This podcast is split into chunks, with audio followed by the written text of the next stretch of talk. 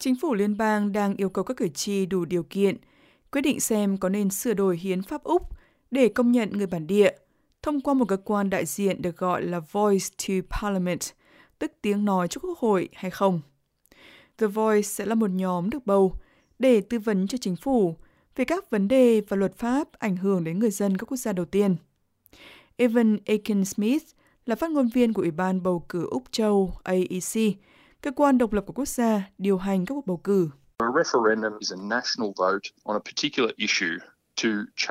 Trưng cầu dân Ý là một cuộc bỏ phiếu toàn quốc về một vấn đề cụ thể để quyết định thay đổi hay không thay đổi hiến pháp Úc. Cách duy nhất bạn có thể thay đổi hiến pháp là thông qua lá phiếu của người dân. Quốc hội không có quyền làm việc đó. Hiến pháp thiết lập cách thức hoạt động của chính phủ liên bang. Nó xác định cơ sở cho cách mà liên bang, tiểu bang và người dân tương tác với nhau, bao gồm những luật nào có thể được đưa ra bởi Quốc hội, tiểu bang và Quốc hội liên bang. Mọi người sẽ được yêu cầu bỏ phiếu yes hoặc no cho câu hỏi sau. Một dự luật được đề xuất sửa đổi hiến pháp để công nhận người dân các quốc gia đầu tiên của Úc bằng cách thiết lập tiếng nói của người thổ dân và dân đảo Torres Strait. Bạn có chấp thuận sự thay đổi được đề xuất hay không? Người phát ngôn của AEC Aiken Smith, giải thích rằng để cuộc trưng cầu dân Ý thành công cần phải có sự ủng hộ của đa số gấp đôi. For a referendum to pass, it has to achieve a majority of yes votes nationally để một cuộc trưng cầu dân Ý được thông qua, nó phải đạt được đa số phiếu đồng ý trên toàn quốc và đa số phiếu đồng ý ở đa số các tiểu bang. Vì vậy, ít nhất là 4 trong số 6 tiểu bang của Úc phải bỏ phiếu đồng ý. Các lãnh thổ ACT và Bắc Úc vẫn bỏ phiếu giống như mọi công dân Úc khác và đánh dấu yes có hoặc no không trên phiếu bầu. Tiếng nói trước nghị viện được đề xuất sẽ là một cơ quan bao gồm các đại diện của người bản địa, cân bằng giới tính, được các cộng đồng bản địa lựa chọn để đại diện cho họ trong việc tư vấn cho nghị viện khi soạn thảo các luật ảnh hưởng đến họ. Cơ quan này sẽ không có quyền thông qua luật, phủ quyết các quyết định hoặc phân bổ kinh phí. Quốc hội sẽ tiếp tục hoạt động như bình thường. Giáo sư Megan Davis thuộc dân tộc Kobo Kobo và là trưởng khoa luật hiến pháp tại Đại học New South Wales. Bà là thành viên của Hội đồng chuyên gia về việc công nhận các dân tộc thổ dân và dân đảo Torres Strait trong hiến pháp. Bà cho biết các quốc gia khác đã thực hiện thành công các mô hình tương tự.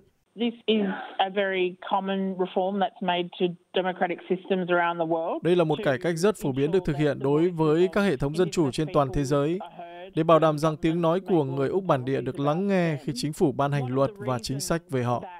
Một trong những lý do khiến chúng ta không thể thu hẹp khoảng cách ở Úc là vì chính phủ rất hiếm khi tham khảo ý kiến cộng đồng khi họ làm luật và chính sách về họ. Dean Parkin là một người Quandamuka và là giám đốc của chiến dịch Từ Trái Tim, một chiến dịch nhằm đưa tiếng nói trước nghị viện vào hiến pháp.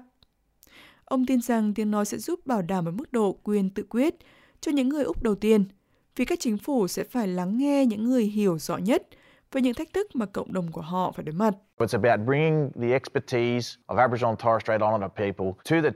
Đó là về việc đưa kiến thức chuyên môn của thổ dân và người dân đảo eo biển Torres Strait vào bàn thảo luận và chính phủ có thể đưa ra các luật và chính sách tốt hơn, đạt được kết quả tốt hơn trên thực tế. Chúng tôi thấy thông qua các báo cáo thu hẹp khoảng cách, chúng tôi nghe về số liệu thống kê năm này qua năm khác. Và nhiều người Úc thực sự thất vọng vì chúng tôi không thấy những thay đổi mà chúng tôi muốn thấy trong cộng đồng của mình. Những người thuộc quốc gia đầu tiên của Úc có nhiều quan điểm chính trị khác nhau. Một số người không đồng ý với đề xuất về tiếng nói, trong đó có chính trị gia bản địa nổi tiếng. Thượng nghị sĩ Đảng Tự do ở lãnh thổ phía Bắc Jacinta Price và cựu lãnh đạo Đảng Lao động Warren Mundine là một phần của chiến dịch không. Họ lập luận rằng tiếng nói trước nghị viện sẽ làm rất ít để giải quyết những thiệt thòi cho người bản địa. Giữa lúc thời điểm cho cuộc trưng cầu dân Ý đang tiến đến gần hơn, các chiến dịch có và không sẽ đưa ra nhiều lập luận ủng hộ và chống lại tiếng nói. Người phát ngôn Evan Aiken Smith cho biết, AEC đang phát triển một chiến dịch thông tin để cung cấp thông tin cho hơn 17 triệu cử tri đã đăng ký của Úc. We'll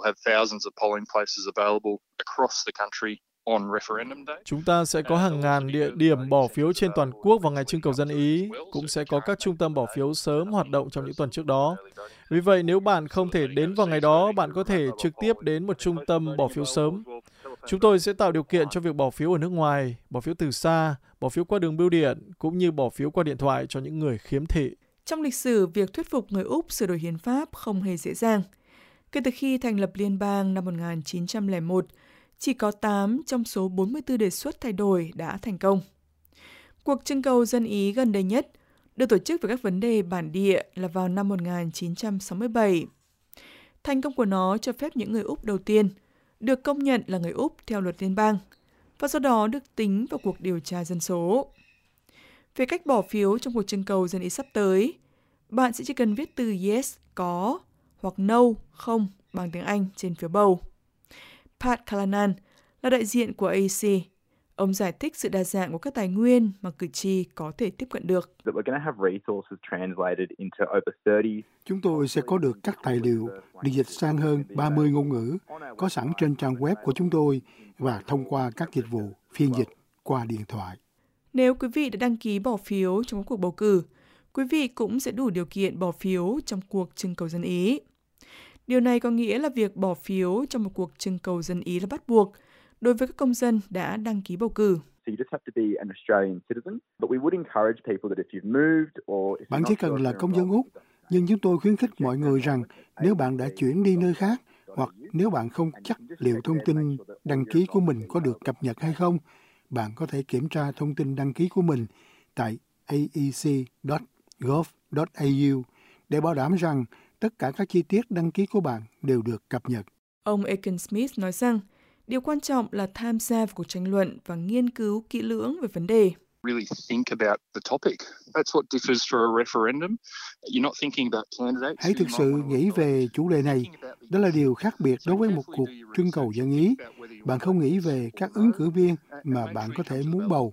Vì vậy, hãy nghiên cứu cẩn thận nghĩ xem liệu bạn có muốn bỏ phiếu có hoặc không và bảo đảm rằng bạn đến thùng phiếu khi đã có thông tin sẵn sàng.